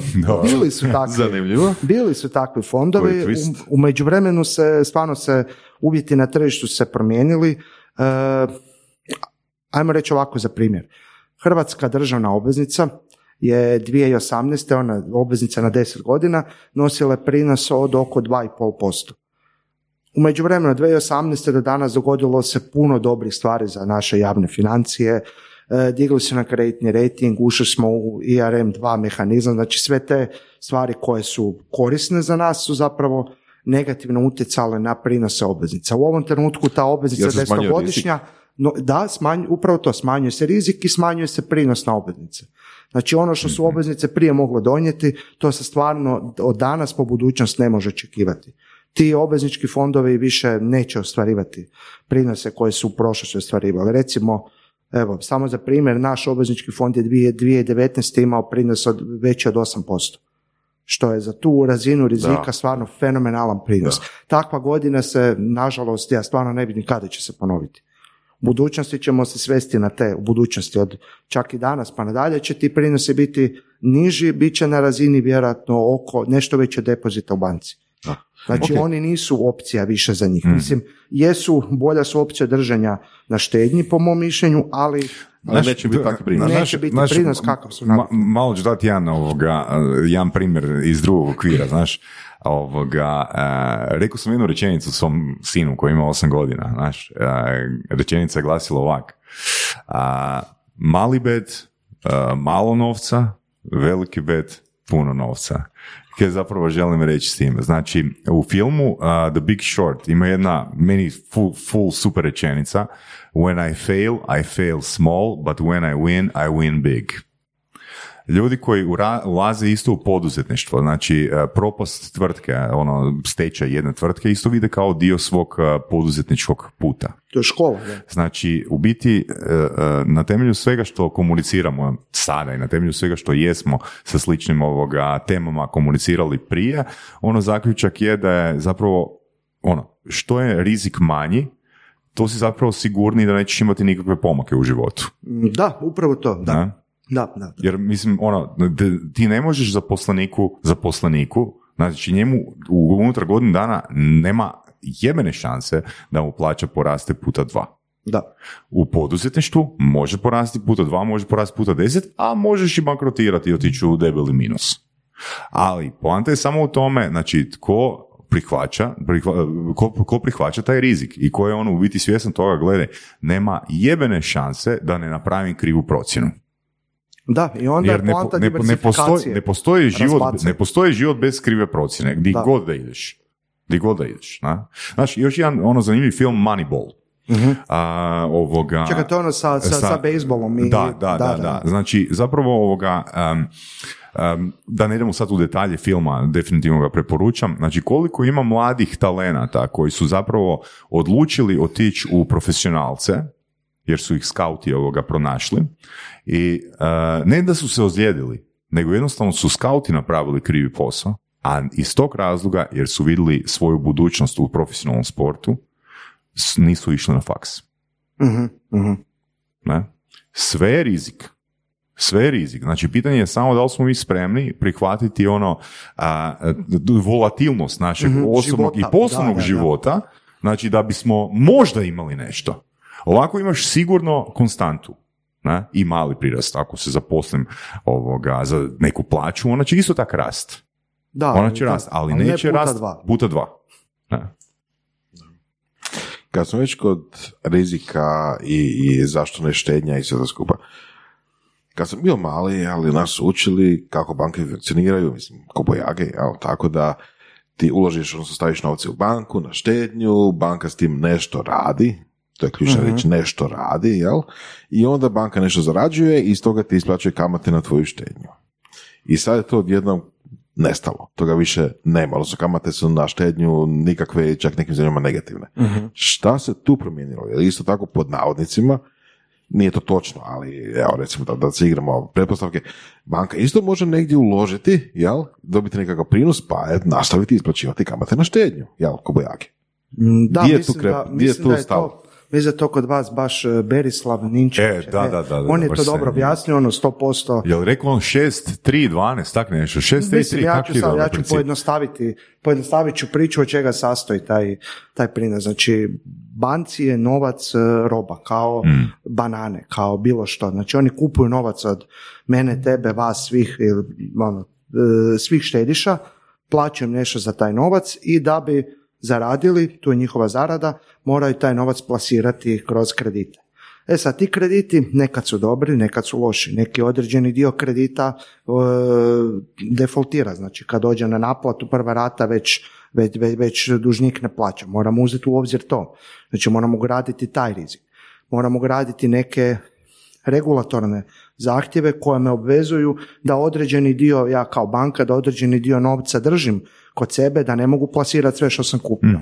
Imam jako puno fiksnih troškova, znači e, opet ta regulativa je napumpala značajno e, e, različite potrebe za izračunima tih rizika, e, pravnim odjelima i slično, što isto nešto košta. Znači, onaj koji štedi dobiva manju kam, puno manju kamatu nego prije, ali isto tako nisi onaj drugi, drugi dio formule rekao, onaj koji diže kredit isto tako ga diže po manju, značajno manju kamati nego prije. Ova razlika između unutar te razlike, ne znam, stambeni kredit po 2,7 ili 3% i one, one razlike na štednji od 0,1%, unutar te razlike dio toga je profit banke, nije da oni zarađuju to sve, dio toga su, su, su rizici, dio toga su neki fiksni troškovi i regulatorni zahtjevi. Tako da, da, ovaj način na koji su te učili je točan, i ta formula se na neki način primjenjuje, samo što i ove kamate koje dobije štediša i ove kamate koje plaća e, dužnik, sve se kamate smanjile. Ajmo onda po ovom pitanju, vezano uz to, naravno, opet i karikiram pitanje, zašto banka ne uloži u S&P? Zbog rizika. Zbog rizika. Mislim, sad ne radim u banci, ne radim te izračune, ali mogu reći okvirno kako to funkcionira. Oni moraju računati, oni, znači ako banka uloži 100 kuna u nešto, oni moraju računati koliki je rizik toga i moraju raditi na neki način, recimo to tako neka izdvajanja, moraju, moraju osigurati kapital da ako ta investicija pođe po zlu, da je mogu pokriti. I sad investicija u državnu obveznicu, za nju ne mora izdvojiti skoro ništa, a investicija u S&P bi ih koštala iz kapitala jako puno. Znači nije njihov posao ulagati, barem ovim našim domaćim komercijalnim bankama, nije njihov posao ulagati na dioničko tržište, njihov posao je kreditirati Mhm. stanovništvo i poduzetnike. Super. Mislim da je to bitno jer ljudi se pitaju dan danas zašto su takve male kamate na štednje. Tako da bitno je to opet i opet A da li se to pitaju ljudi koji a, razmišljaju o investiranju ili se to pitaju ljudi koji imaju novac na štednji? oni koji imaju novac na štednji. Mislim, tradicionalno... A i ništa mijenjaju. Ništa mijenjaju. Mislim, često i- iz svojeg iskustva, to su vjerojatno penzioneri. Najčešće, jel da? Da, Ima neki ili novac blizu na te banci, populacije, da. Ima neki novac na štednji, možda čak poštanskoj štednji, jel, što je bilo prije 50 godina popularno i to je to. Drži ga i, i ne dira. Da, da, da. I mislim, i razumijem, njemu je glavni, njemu nije cilj zaraditi na to više, njemu je strah glavni da ne izgubi. Mhm. I to onda nije klijent vjerojatno za ništa od ovoga što mi pričamo. Ali kažem, postoji cijela paleta, cijeli spektar različitih potreba ljudi i onda je tu naš posao da vidimo za što je neko. Neko nije za ništa fondova. Kad je netko pod navodnicima zreli da, da, da ovoga krene investirati? Jer, znaš, o- opet ću, opet ću, opet ću ono izvući jedan podatak koji mi je šokantan. Ono, pričali smo sa Franom, kak se preziva, Frano iz Renaulta. Uglavnom, ono, misliš, jedna, da. jedna ono šokantna informacija o kojoj ono nikad nisam razmišljao i onda sam išao googlat poslije da a, prvi auto, znači novi auto, znači čovjek kupuje u prosjeku iznad 50. godine. To, je- to je ono strašno ovoga, e, daleko u odnosu na, ajmo reći, ako radni vijek počne u 22. godini. Znači, 30 godina mora proći da bi čovjek kupio auto iz salona. To je svjetski prosjek. I te, I te informacije postoje. Čak u biti najprodavaniji aut, automobili, brendovi automobila, znači kad pogledaš ono top 10, niti jedan se ne prodaje prije 50. rođendana. U prosjeku, u svjetskom prosjeku. I u biti to je razlog, ono, ako ljudima nešto poput ono auta, ono, treba im vremena da odluče investirati u nešto što dolazi iz salona, pitam se kad je ono pravi trenutak, ono, ili koji je neki prosjek a, godina, a, ajmo reći, e, investitora kad odluči staviti neki novac u, ajmo reći, fond. E, ja ne bih rekao da je auto investicija. Zato Ne, što ne definitivno, očekujemo nisam, jesam ja rekao da investicija povlačim, povlačim. ne očekujem da će mi zaraditi. Osim ako vozim za Uber. Mm. Ali e, po meni zapravo nema pogrešnog trenutka. Što prije to bolje. Pa jasno, pa mislim, Što prije kupio sam bolje, ja stvarno. novi auto sa 31 godina. Ne govorim govorim o prosjeku, govorim ne? o fondu. Da, da, ok, ali kad je ono, jel ima, postoji neki prosjek kad je osoba, znači kad je pro, prosjek ono, kad osoba stavlja u fond, jel to, ne znam, 35 godina, jel to 55 godina? Aha, to I sigurno ima onih koji stavi sa 19,5, ne? Jasno, ne, aha, ok, evo mogu ti reći, e, ne mogu reći podatke za Hrvatsku, mogu reći nekakav prosjek kod nas i to je prosjek ono samo jednostavni prosjek broja godina koji je negdje između 35 i 40 godina. Ok, Da. ok. Da. Što nije da radimo vagani prosjek koji ima više, to bi bilo puno. A jel ima tu, jel ima tu, jel uh, razumiju uzroci zbog čega je to tak između 35 i 40 godine? Mislim, ja mogu samo reći ono svoje, svoje mišljenje. Nekako ono, krajem 20 godina, ono, vjenčanje, ono, stambena investicija i tako dalje, da. mijenjamo, ono, uređujemo kupovanu dnevnu sobu, zavise, bla, bla, bla, malo putujemo, e, onda klinci, pa onda kad klinci malo porastu, e, onda je vrijeme... Meni se čini da je to nekako da se više stvari odjednom dogodi. Ok. Em, em vjerojatno u toj dobi počneš razmišljati zaista kako treba o nekoj budućnosti, jer sad 25 godina kako budućnosti razmišljaš? Ono, šta će biti sutra, gdje ću otići van, šta ću raditi. To plus e, pojavi se višak sredstava. Da, i sad, Po prvi puta i sad- imam i- nešto I za sad još jedno pitanje. Da li su skloni a, investiranju ljudi s djecom ili bez djece? E, nemam podatak točan, ali moram re, nemam, ne pitamo to, ne, Ja, ne, idu, vel- ne idu naši upitnici tako duboko da pitamo koliko djece neko ima, ali intuitiv- Ono, čisto me zanima, jedno plus. Intuitivno mi se čini da su to ljudi s djecom. Mhm. Da su ljudi s djecom. Razmišlja ono, moram nešto ostaviti iza sebe. Ne nužno iza sebe, nego moram raditi neku zalihu, nije više stvar samo meni, nego moram se brinuti za obitelji. Čini mi se da su to više ljudi sa djecom. Imamo dosta situacija gdje roditelji uplaćuju za dijete. Od Da, kad se da. rodi. Da, da, da, Uplaćuju to, to, već to, nešto, to. recimo, to je, to je isto jako dobar Mhm. princip. I to je, mislim, a to je, mislim, najčešće vani. I, mislim, to vidimo u filmovima na kraju krajeva. Mhm. Mislim, filmovima vidimo i stvari tipa daš water cooler talk, znači, ono, uredski razgovor kod nekih, ono, jel, uh, vode ili tako nečega, gdje ljudi pričaju o investiciji u dionicama, kako stoje dionica, ne znam, Apple-a, Microsofta, IBM-a, pa onda, ne znam, ista situacija, ekipa se nađe na pivi negdje u nekom pubu i šta onda priča, pa među ostalim i o tome, ja sam uložio to, e, sad je naraz, znaš, znaš, ima gro filmova američkih gdje se tako nešto priča. Znači, pismenost financijska je daleko, daleko veća i to je neka normalna stvar da se priča u društvu o investicijama. Da. Kod nas nije bilo ni prilike prilaska u EU da obični građani negdje investiraju, jel tako? Izvan, Bilo je izvan ono što su da, banke nije- nudile Jasno, jasno. u Mislim, to je.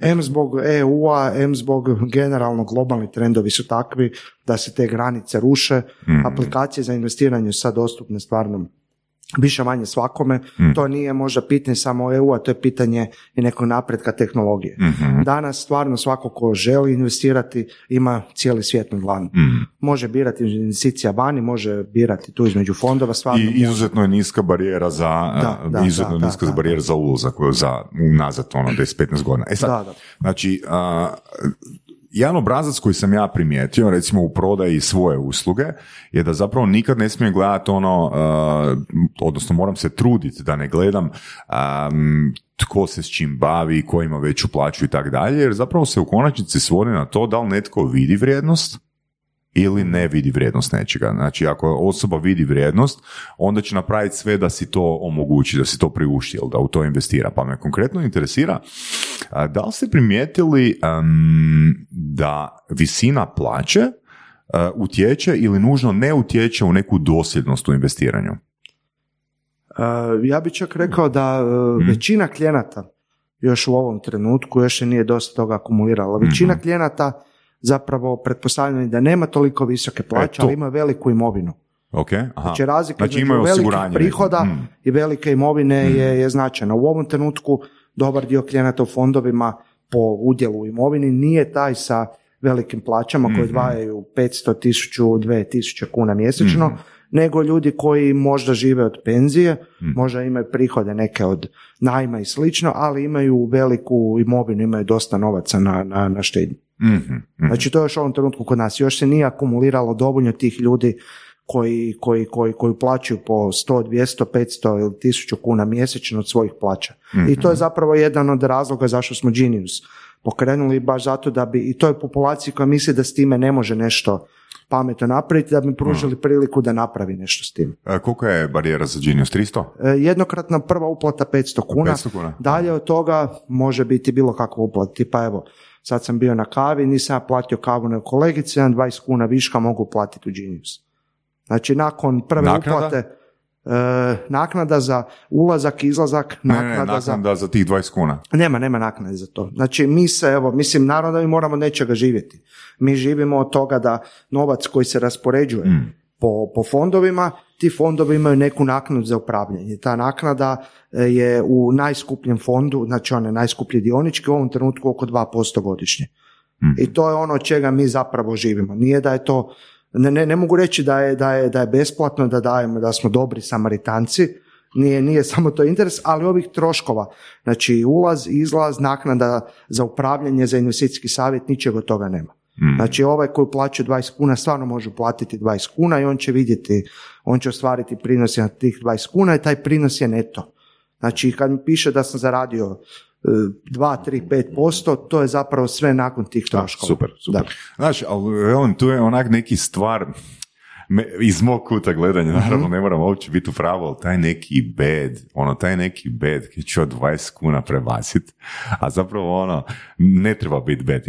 Evo, velim, jedna situacija koja se meni dogodila, onak, vozim a, robu, vozim robu ovoga na, na mjesto gdje održavam seminar i onak skužim da sam zaboravio keš. I onak nađem u džepu 20 kuna, a auto mi na rezervi.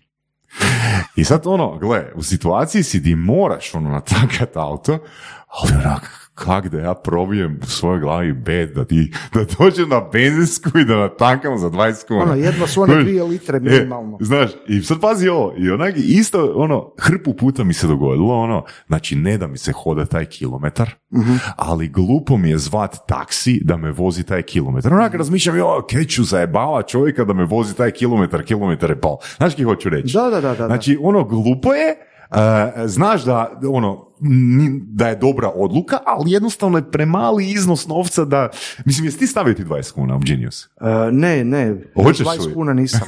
Ali, ali, ali gledaj to ovako.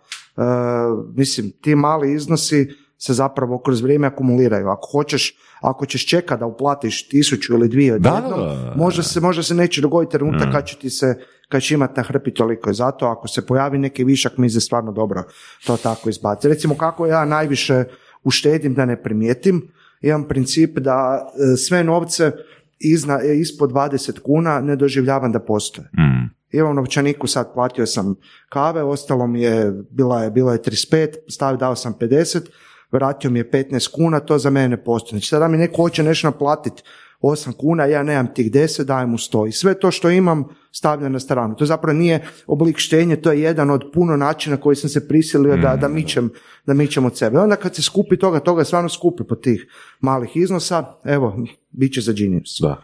Evo, Postojeća banka, je- neka banka je to napravila slično u, u Ono, za okruživanje. Za okruživanje, Da, da, da. da, da, to, da. to recimo na Revolutu koristim. Da. Imam to na Revolut, jer na Revolut mi odvaja u različitih par sefova kao novce, ne znam, za ovo ovako, 20-30 Viš. kuna za ovo. To mi je stvarno hrpu Dobra tih stvari što me, dobra ideja. što miče od mene novce. Jel bi se dalo onda spojiti nekako Revolut, recimo, i Genius da ono, prebacuje svako malo te novce? Uh, mi bi voljeli, evo, ako neko iz Revoluta sluša, neka se javi. Je, ali ne, ne, nema broj telefona, nema kontakt. Na. E, to je, To je da, mali to problem, je, ne? mislim, evo, e, možda sam tako orijentiran, ali tu vidim prednost našu opet kod tih aplikacija, ono, korist, svašta koristim i kad se pojavi neki problem, imam neki info at amazon.com mail, Da, da, naravno da. da, odgovor ne dobijem. I to je odgovor na pitanje oko imamo. savjetnika, na? Znači, te ono, brzo rastuće tehnološke kompanije, ono gotovo da nemaju nikakav customer support. Da, da, da, da, da. A evo, mi se možemo pohvaliti time, baš mi je kolegica jutros Niti rekla, Uber, naš, niti naš, Bolt, niti Volt, niti Glovo, niko. Ne. Naš, naš recimo prosječno vrijeme odgovora na onu interkom aplikaciju gdje neko, gdje neko postavlja pitanje ako zapne je pet minuta. Što stvarno e, ne odgovara bot, odgovara čovjek. To je manje nego ono, bilo koji telekomunikacijski operater. Mislim da ok, ako ćemo se uspoređivati s time, onda mislim da ljestvicu trebamo dići malo više od operatera, ali, ali da, svakako je manje. I mi za to opet još jedna prednost. Prednost naša, to što smo tu, to što stvarno e, ljudi vode tu Pa aplikaciju. to i te isto hoću pitati. Koliko je tu utjecaj ono influensa kroz networking? Jel ima ono kod vas? Ajmo pozvat ljude ono u vinograd, ono na janje, na druženje i onda ih malo po malo programirati da bi mogli novce, novac sa štednje prebaciti. Ma ne, to je treba onako Tupperware princip, onako Tupperware Da, večere. da, da, dobra ideja. Genius večere. Dobra ideja, dobra ideja. I Svi gledaju mobitele i aplikacije, onboardaju se na aplikaciju. A mislim, ima, ima nešto u tome, ali to ne bi bili klijenti za, za, za Genius. Ćemo u vinograd na Janjetinu, to onda možda neka druga Da, da. kategorija Da, klijenata. onak. ali, ali evo, baš da to kažem, U, u pijanom stanju prebace prvi, prvih par tisuća kuna na... to a, mislim da su platili e, ne, janjetinu i ročnice. E, ne, ali mi, mi recimo, to što smo na početku pričali, taj vaš live event koji ste imali, stvarno bio super, svidjelo nam se mi isto, tako za promociju Geniusa ćemo raditi live evente, između ostalog bit će tu predavanja po fakultetima. I ono gdje, gdje mislim da će biti najbolji odaziv je Genius Cafe, što će biti prema sadašnjim dogovorima po Leggero. Skoro se rekao birtijama, to ne smijemo u javnosti govoriti. U Leđero kafe barovima ćemo održavati svakih tjedan, dva, tri, kako, kako gdje, gdje će biti ljudi baš koji vode tu aplikaciju, odgovarat će na pitanje ljudima, znači evo, pratite nas na Instagramu, Facebooku, LinkedInu, vidjet ćete kada planiramo neku takvu aktivnost, dođite, popite kavu s nama, vidjet ćete da smo, da smo ljudi, da ljudi stoje iza toga i da stvarno možemo pomoći u bilo kakvom pitanju. Je li od onboardinga ili neko životno, životna filozofija, probat ćemo. Mm. Um, kod onboardinga, ono, mislim da je to izuzetno kompleksno sad, ono, kopirat, da poslikat osobno. Znaš, evo, baš sam ono Prpiću htio već treći put uplatiti članarinu u njegovoj udruzi. I onak, evo, ovaj put nisam odustao, nek sam rekao dajem samo broj računa, onak ne da mi se zajebavati sa Paypalom. Ne? Um, pretpostavljam, možda se varam, ono da je baš taj dio dosta kompleksan. Znači kako, možda nije, nemam pojma, ali kako u biti, mislim, to mi se čini ono ko korak gdje stvari mogu zapet, lako. Pa da, ne da se ljudima nekad ukucavati. Mm. Uvijek je pitanje šta, šta, te, šta te briga, šta te zanima, mm. zvanje, zanimanje, te stvari. Moramo to znati, ali onboarding stvarno pokušavamo olakšati maksimalno što god se može skenirati i pročitati, OCR-om pročitati, ubaciti aplikaciju, sve to primjenjujemo od cijele osobne kartice, računa, sve, sve, sve to se primjenjuje tako da, tako da ono, olakšavamo koliko možemo. Sad ne mhm. možemo, ne, ne, ne možemo napraviti da čovjek skenira rodni list, pa da mi tu piše odmah i, i ne znam, državljanstvo i te stvari, ali e, kažem, možda to je u startu odbojno, ali to, to, to, to, to je svega par minuta. To je samo svega par minuta i više te više nećemo pitati ništa. mm osim ako se promijeni nešto, prijavi se, ali jedno kad to ispuni, miran si. Ako ja recimo, ako ja recimo idem se prijaviti u Genius i ne znam, zapne na nekom koraku, jel to znači da će me neko nazvat? Uh, možeš preko Interkom aplikacije nas pitati, u maksimalno stvarno brzo ćemo odgovoriti, prosjek tih pet minuta, e, možeš nam poslati mail ili ćemo te u određenim situacijama čak mi kontaktirati mailom da vidimo zbog čega se odustao. Mislim, neko odustane ili ne želi, neko odustane ili ima problem. Ja osobno kad zapnem u nekoj aplikaciji nikad nisam pitao nikoga. I zapravo da mi se neko obratio nakon toga što sam pokušao pokrenuti, obratio mi se i pitao zašto, rekao bi nešto zapeo, riješi taj problem, bio bi zadovoljan.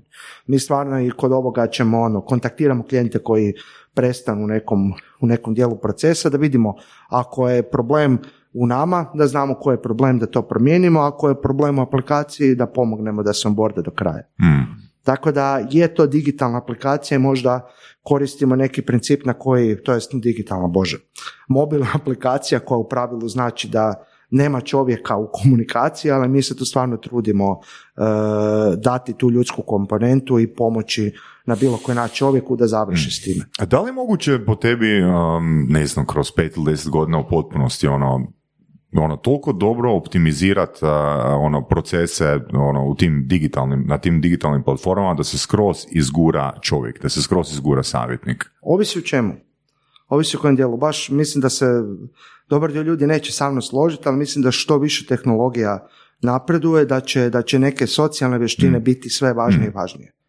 Jer još uvijek ne vidim umjetnu inteligenciju koja može pročitati na koji način komunicirati s nekime i mislim da ok, može će onboarding proces biti puno brži, ali ono nagovoriti i objasniti čovjeku zašto bi to mm. instalirao, mislim da će tu ljudi biti još važniji nego danas. To je, mislim, pitanje više da će, jesmo, odnosno, šanca je veća da će se dogoditi stratifikacija, znači da će biti servisi za masu koji će biti totalno digitalni, koji će biti mm totalno bez jednog čovjeka, ono tipa, danas se kao najslavljenije, naj, najspominjanije internetske firme ono, iz Silicijske doline, naravno, jeli, one koji imaju što manje zaposlenika. Mislim se, da se Whatsapp dugo hvalio da su imali, ne znam, devet zaposlenika, a hendali su, ne znam, milijardu korisnika. Mm. I to je kao uzor, to je kao ono što mhm. treba jel, ići prema tome. Ali oni su handlali milijardu korisnika koji se nisu žalili, koji nisu imali nikakva pitanja, koji nisu imali jel, ništa. mm Ali s druge strane, premium usluge, ja mislim da će biti sve više, sve više na osobnom dodiru. mm Baš to, baš to. Da, da, jednostavno će doći certifikacija, evo, ili, ili koristiš ovu masovnu uslugu, ili koristiš osobni touch premium uslugu. Da. Ne, tu slažem sigurno, mislim da će taj ljudski kontakt biti pogotovo u tim nekim primim segmentima važniji nego danas.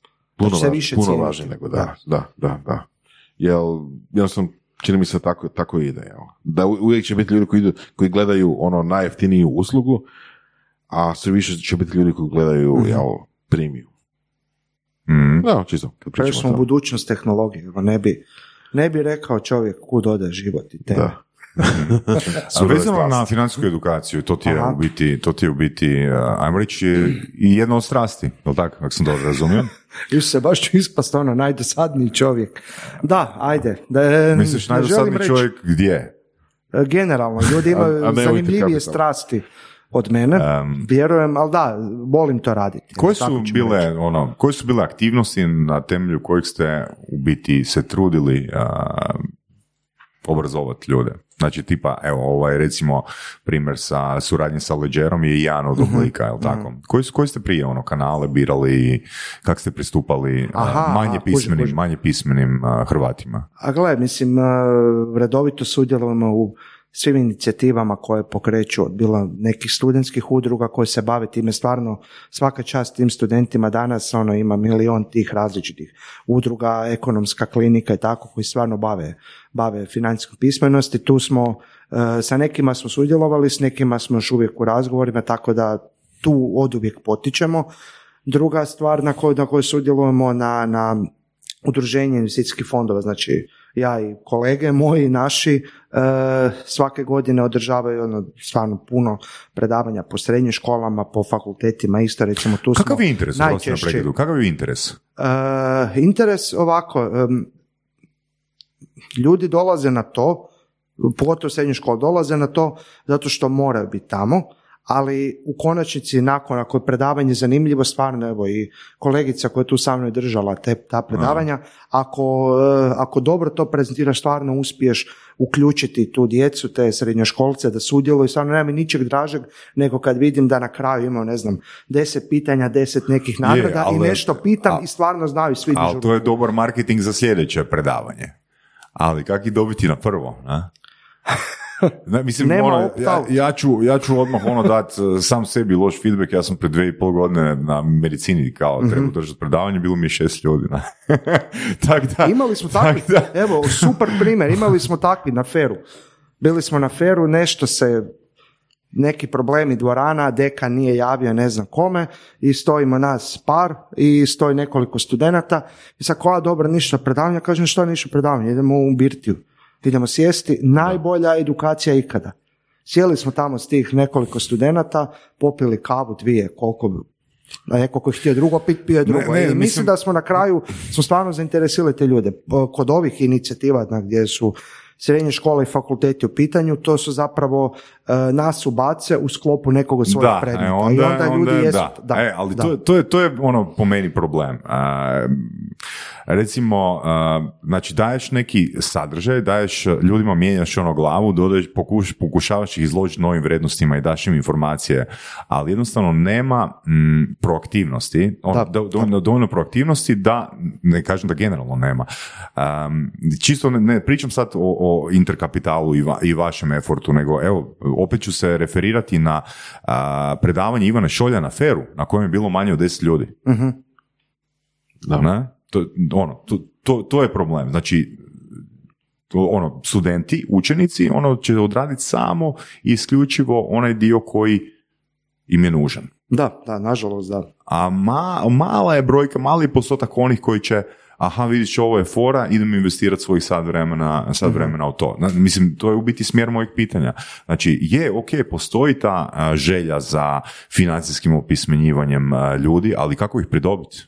A to je jako, mislim, mi stvarno se trudimo i u firmi, ono, produciramo neke YouTube sadržaje upitne kvalitete, neko će se neko će biti dobar, nekom loš, ali ono, pokušavamo e, što više komunicirati sa javnosti, baš to pokušavamo zainteresirati ljude da, da, da ne da nas prate, nego da, da uopće shvate da je to možda, možda bitno za njih. Tako da mislim da tu nijedan oblik komunikacije nije loš. Neko će početi Ali s kockat, obzirom da smo mi video. ovoga a, birtijaši, na, definitivno je suradnja s Leđerom ovoga, dobar smjer, na? Da, samo što ono, još da je neki, neka komponenta ono, živa muzika i to, mislim da bi onda, da bi to bio ono bullseye. definitivno, definitivno. Ok, pričali smo o širokoj populaciji, za to je Genius, pričali smo jel, kako teško dođe do njih, ok. Jel, mislim, interkapitalni firma koji postoji 20 godina. Točno, tako? da. Vi osim uh, Geniusa radite i puno drugih stvari. Mislim, Genius je relativno novi proizvod. A, je li vaš tipičan klijent a, neko ko je naslijedio, ne znam, milijun eura i dođe kod vas i kaže šta da ja s tim radim? Mm, Nije nužno, mislim ako pričamo o cijeloj, mislim firma kao grupa Interkapital, imamo više različitih firmi, Interkapital, vrijednosni papiri koji se bavi brokerskim uslugama, investicijskim bankarstvom i slično i Interkapital asset management, to je ovaj dio u kojem sam ja. Osnovna razlika između ta dva je imaš novce, ako znaš što želiš kupiti, ideš kod brokera, ako ne znaš što želiš kupiti, ideš u asset management, upravljanje imovinom. I sada ti prosječni klijenti ovisi o dijelu firme za koje, za koje pitaš. Ako pitaš za ovaj naziv upravljam imovinom, nikako nije to prosječan klijent. Imamo i takvih, daleko od toga. Mi jesmo u prošlosti na neki način narasli na, na tom nekom malom broju većih klijenata, ali već zadnjih 7-8 godina zapravo stvarno pokušavamo na, na, na, na sve načine e, smanjiti udio prosječnog klijenta, to je smanjiti, to je povećati broj klijenata koji imaju e, neke manje iznose. Jel? Na taj način zapravo e, M ljudima zaista pomažemo koji, koji, ko- koji, koji ne znaju sami kupovati dionice, ne znaju sami trgovati. I slično, M je, M je to i nama draže imati što širu, stabilniju bazu. Da me pitaš da li hoćeš jednog klijenta od milion kuna ili milion klijenata po jednu kunu, uvijek ovo drugo. Uvijek ovo drugo. Znači, to je ono, te inicijative postoje već dugo, samo što do sada smo do takvih klijenata tih pod navodnicima manjih, uopće sad stvarno pokazuju navodnike, vjerujte mi, e, do tih manjih klijenata smo dolazili ili preko interneta, oni su nas nalazili, ili nekim direktnim kanalima, ili preko banaka s kojima radimo. Ali sad sa, sa Geniusom prvi put imamo priliku nekako direktno stupiti s njima u kontakt i da, i da zapravo nemamo ograničenje broja klijenata s kojima možemo razgovarati. To nam je recimo jako važno, taj, da, da aplikacija je scalable. Ona radi za pet klijenata, radi za 50 tisuća i za 5 miliona klijenata. I stvarno mislimo da ovo je taj idući korak u nekom našem razvoju koji će nam, koji, koji, koji, koji će pomoći približiti taj možda kompleksni svijet nekome ko do sada nije ni razmišljao o tom. Kad pričamo o veličini tržišta, ok, imamo Hrvatsku, to je 3,5-4 miliona, jel, ukupno od toga odraslih ljudi, punoljetnih i tako dalje, manji broj. Što je onda budućnost Geniusa u smislu skalabilnosti? Pokriti druge zemlje, druge regije? Tu smo, hvala Bogu, po europskoj po europskim pravilima zapravo smo prilično otvoreni. Kako drugi mogu doći kod nas, tako i mi možemo ići drugdje. Ovo je zapravo nekakav e, prva verzija. Prva verzija aplikacije, bit će tu još nadogradnja, ali e, svakako nije nam cilj ostati samo na ovom tržištu. Tako da bez ikakvih problema se možemo registrirati u, ne znam, Sloveniji, Austriji, Slovačkoj, Češkoj, Njemačkoj, gdje god. Ok, i sad imamo Genius, instalirali smo si aplikaciju, prošli smo onboarding, stavili smo neke novce, te novce su radili kroz neko vrijeme i sad želim te novce isplatiti van. Da li tu ima nekih ograničenja? Da li moram čekati, ne znam, šest mjeseci, godinu dana prije prve isplate ili pet dana ili ništa? I da li ima nekakav ograničenja na iznos koji mogu isplatiti? Pa gledaj, ako primamo 20 kuna bilo kad, mislim da je bilo fair braniti izlaz. Ne, za, za isplate to je potpuno otvoreno. Znači, kroz aplikaciju kako se uplaćuje, tako se jednim klikom isplaćuje i novac je zapravo u kratkom vremenskom roku na računu. Sad, ne, ne mogu reći kratkom roku od 2-3 minuta, ali u kratkom roku od nekoliko dana, dan, dva, ovisi tome u koju vrstu fondova je, je, je investirano. Tako da, ono, stvarno je potpuno fleksibilno. Možeš ući s bilo koliko, možeš izaći bilo kada, nema vremenskog ograničenja isto. To je možda bitno reći. Izlazna naknada? Nema, nema, nema. Nema. Da, to smo da nema. I, onda u aplikaciji vidim evidentno kako moj iznos raste. Da. Jel? Odnosno, Kako stoji? Kako Ajmo, može stoji, biti, da, da precizni. Pričali smo o riziku, ima neki, neki kraćih razvojaka, može biti nešto manje, ali da. Znači, u aplikaciji se može, uh, može se ovo će ružno zvučiti, ali aplikacija zapravo jednom kada si investirao, kada si uplatio, možda statično. Jer što možeš gledati, možeš gledati dnevno kako se mijenja tvoj, Mm. tvoj, tvoj, tvoje, tvoje stanje na tom računu. Što još možeš raditi ako ti je dosadna aplikacija? Možeš si promijeniti investicijski cilj, možeš promijeniti nešto u tom modelu ulaganja. Znači, ne znam, počeo si investirati sa, sa ciljem da za pet godina kupiš auto. Ne znam, karikiram. Mhm. Unutar, tog, unutar tog vremena dobio si na ledo štapiću Mercedesa si polizao i dobio si Mercedes, više ne treba auto. Odjednom ćeš taj cilj sad promijeniti, sad ćeš štediti da za deset godina kupiš veći stan.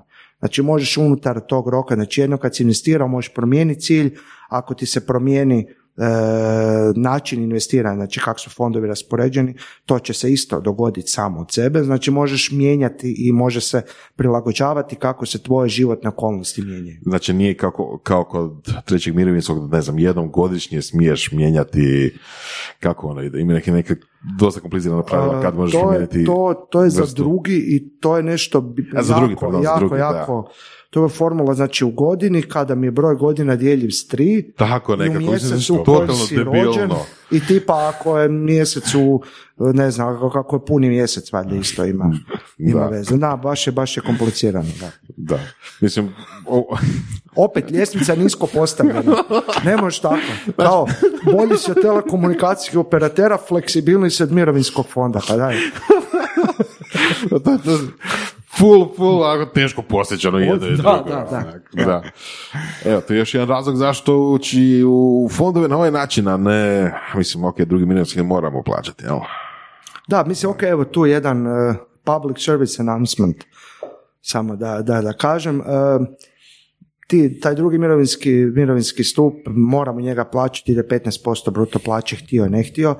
Uh, I zato bi svima preporučio ko je relativno mlad, koji ima još vremena do penzije, da, da, da koristi onu A kategoriju investiranja, zašto mirovinski fond nisu svi isti i unutar istog fonda postoji, unutar istog društva postoje tri kategorije. Svaki, Rizičnost. rizičnosti, upravo to onaj A je najrizičniji, najviše ulaže u dionice, B je između, a C je onaj koji ulaže skoro u potpunosti u obveznice i zapravo ti podaci za Hrvatsku su porazni. Mislim da je 122 tisuće ljudi je samo u toj A kategoriji, a milion i 900 u. B kategoriji. Zato što je neko vrijeme bila samo jedna jedina kategorija, to B. Točno, i to je zapravo onaj problem kad si morao onaj opt-in, morao si otići u Regos i reći Da. ja želim A kategoriju. To sam otišao čim se omogućilo, ali čini mi se da puno ljudi nije i stvarno ono ljudi ako slušate, ako ste do sada izdržali, možete info. otići u Regos i prebaciti se u A kategoriju. Stvarno bi to svakome preporučio. Jel to isto moraju paziti koji mjesec godine i... i E, nema mi to,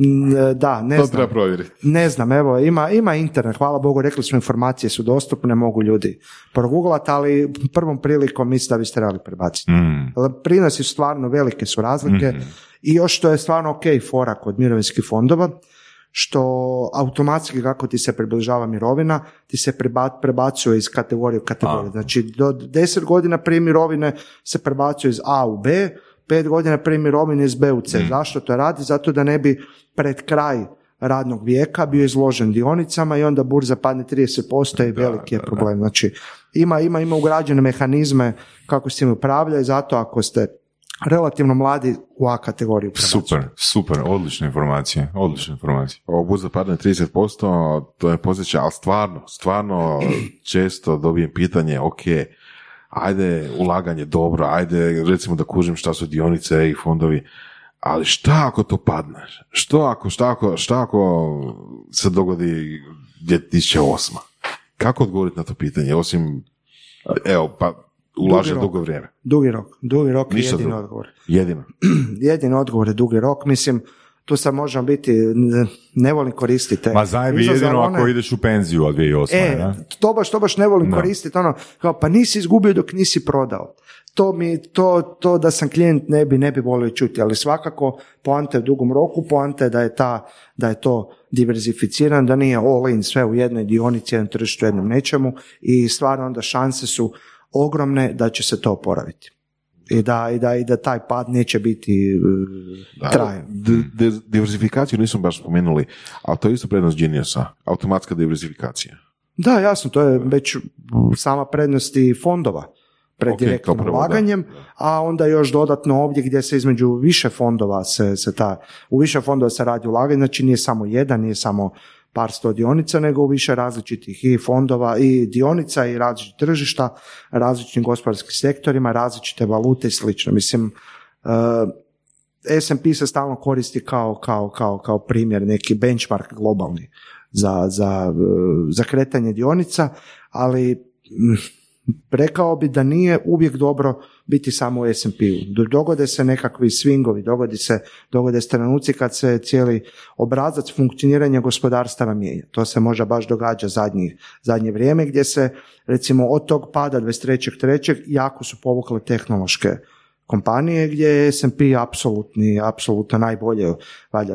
Jedan najbolje u svijetu prolazi zato što, ne znam, u Njemačkoj nema puno tehnoloških kompanija. Kako se događa kako se taj pad, e, to jest kako se gospodarstvo počinje oporavljati, tako i neki drugi sektori postaju relativno bolji. Znači sa buđenjem gospodarstva počinje radi bolje, ne znam, građevina, financije, firme koje se bave proizvodnjom materijala i tako, znači onda neka druga tržišta dolaze opet mm. do izražaja, koja imaju više zastupljene te industrije. Zato mislim da je uvijek dobro imati što više svega, ne samo u jedan, ne samo u, ne, daleko toga samo jednu dionicu, ne samo jedno tržište, ne samo jedan gospodarski sektor, ne samo u jednu valutu. Znači, stvarno ta diversifikacija, mhm. koliko god je moguće dodavati dodatnih investicija, to je stvarno dobro. Evo, to što si sada opisao zvuči dobro, ali istovremeno zvuči komplicirano. Sada neko prati što se događa građevini, pa da prati... To je na nama, to je na nama. Upravo, upravo to je naš posao.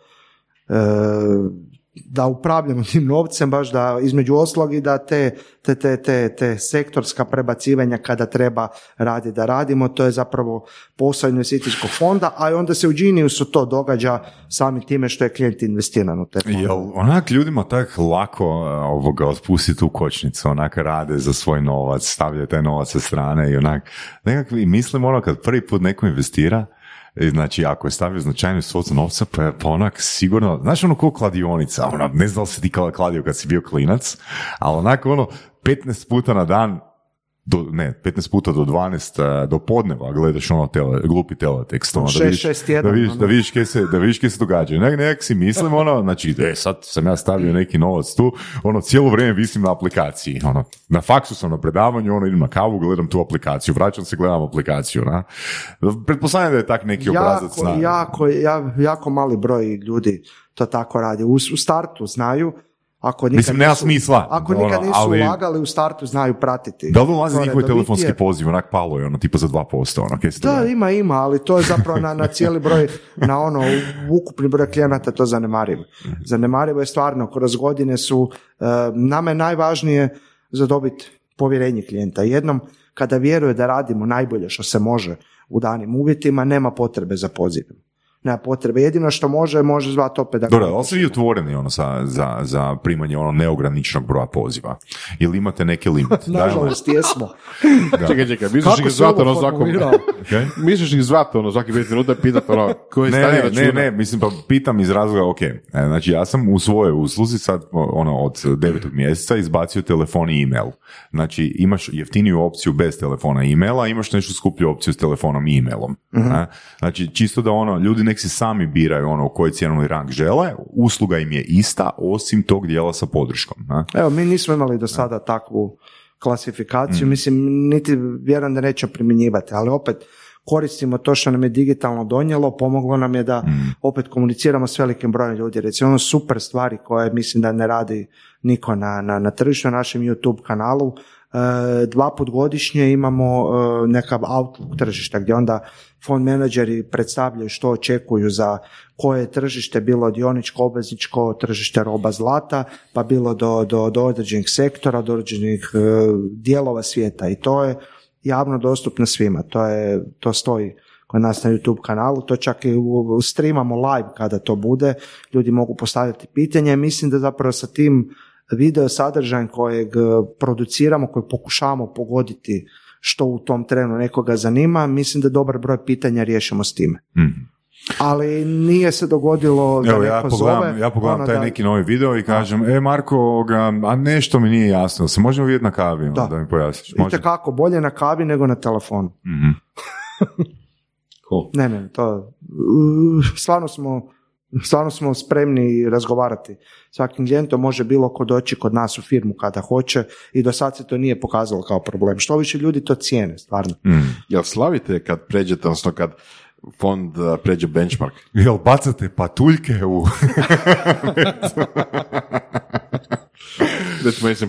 Pokušavamo, pokušavamo biti, biti skromni oko toga jer znaš kako to ide, možeš ono, mi kao prvo, em, budući da su fondovi budući da su svi ti, velika većina fondova zapravo nema benchmark nije investirana na samo jedno tržište.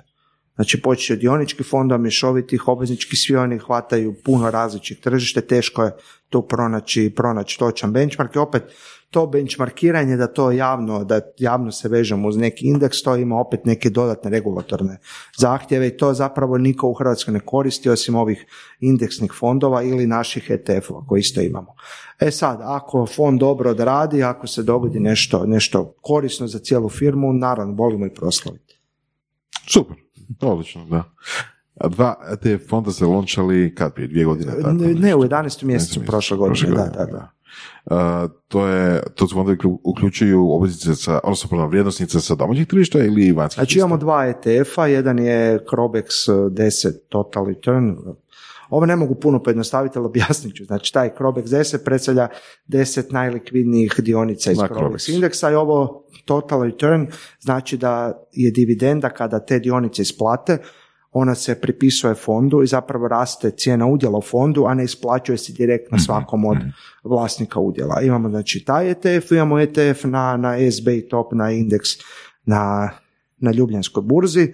I to je zapravo jako, jako nam se dobro pokazalo, e, jako je veliki interes, pogotovo tih malih investitora e, privuklo, pogotovo retail investorih, malih investitora za, za, za, za slovenski indeks, jer to je sad prva, prva prilika da neko na Zagrebačkoj burzi u kunama kupi slovenske dionice. Znači nema, nema problema sa, sa transferom novaca, nema problema za oko obračuna poreza, nema ničega. Znači to je, to stvarno pokazuje kao super, super retail proizvod. Taj, pogotovo SBI, taj sedam slot. Fora, da. A kad sam spomenuo, ajmo za kraj malo o porezima. Koje poreze, ako gledam van iz Geniusa, trebam platiti? Ono, ako neko do sad nije otišao, otiće na porezima.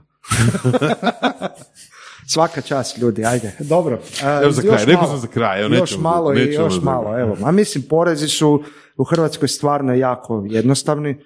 Naš porezni sustav je koji je bila neka, ono, šta sad porez na to, kad je uveden e, porez na kapitalnu dobit, stvarno je ispo jako jednostavan i Znači, porez se plaća ako je investicija kraća od dvije godine i ako si na investiciji zaradio. Ako prodaješ, znači za godinu i pol dana, zaradio si na, investiciji, porez je 10% plus prirez. Na tu zaradu. Na tu zaradu, točno. Znači, ok, ako sam izgubio, nema poreza, ne, ne, neće biti nikakvih, nikakvih reperkusija. Tako da stvarno je jednostavno i nije se pokazalo kao nekakva kočnica u ulaganju. Znači, nakon dvije godine i jedan mjesec, niti poreza, niti ovoga prireza. Točno, točno. No, što stvarno, ako pričamo o bilo koji rok za investiranje, m, mora početi na barem dvije godine. Mm, mm. Pogotovo ako pričamo o tome, neko ko ide na, ko ide špekulirati, on neće špekulirati preko Geniusa niti preko fondova. mm. Da, to je dobar savjet. Zapravo, da. Dvije godine kao nekakav ono minimum. Baš ono, minimum minimuma. I zbog poreza, a i zato što to stvarno ima smisla. Da, da, da, da. da. Ako pričamo opet o rizičnim, stvarno mora ići, mora ići još dalje. Ali mi dvije, ispod dvije nemojte ni, nemojte ni razmišljati. Super. Hvala ti puno. Odlično, Marko. Baš si ovoga lijepo pojednostavnio. U skladu sa svojim osobnim brendom. Mislim da smo naučili puno i mi i nadamo se naši slušatelji. Intercapital je bio sponsor našeg eventa. Ako niste bili, žao nam je. Propustili ste, propustili ste odličan event. A znaš da su dolazili ovoga, da li mogu platiti na eventu? Pa sam ih tjerao. Da. Nisam ih dao da uđu. Bravo. I to je, to je zato, znači ovaj put sam dopustio još kupovinu karata na dan eventa, sljedeći put neću ti to dati. No, tako da, s eventa definitivno tu je bila granica, tu sam već pukao, ono, znači, ono, nema, ne, ma, tri put, pla- trostruko iznos plati, ali ne možeš ući na event, na? znači, ljudi, kupujte mjesec dana prije za event surovi strasti, ako ga bude. Tako je. Tako je. Slažem se. Odlično. Velika hvala i hvala što. Hvala vama. Bok. Slušali ste podcast Surove strasti, broj 1 audio podcast u regiji. Ako vam se sviđa, lajkajte. Ako se slažete sa gostom, komentirajte ili ako se ne slažete, pogledajte našu ponudu obrazovnog sadržaja na academy.surovestrasti.com. Komentirajte, lajkajte i nada sve šerajte tako da i drugi ljudi mogu saznati za surove strasti. Čujemo se i do slušanja.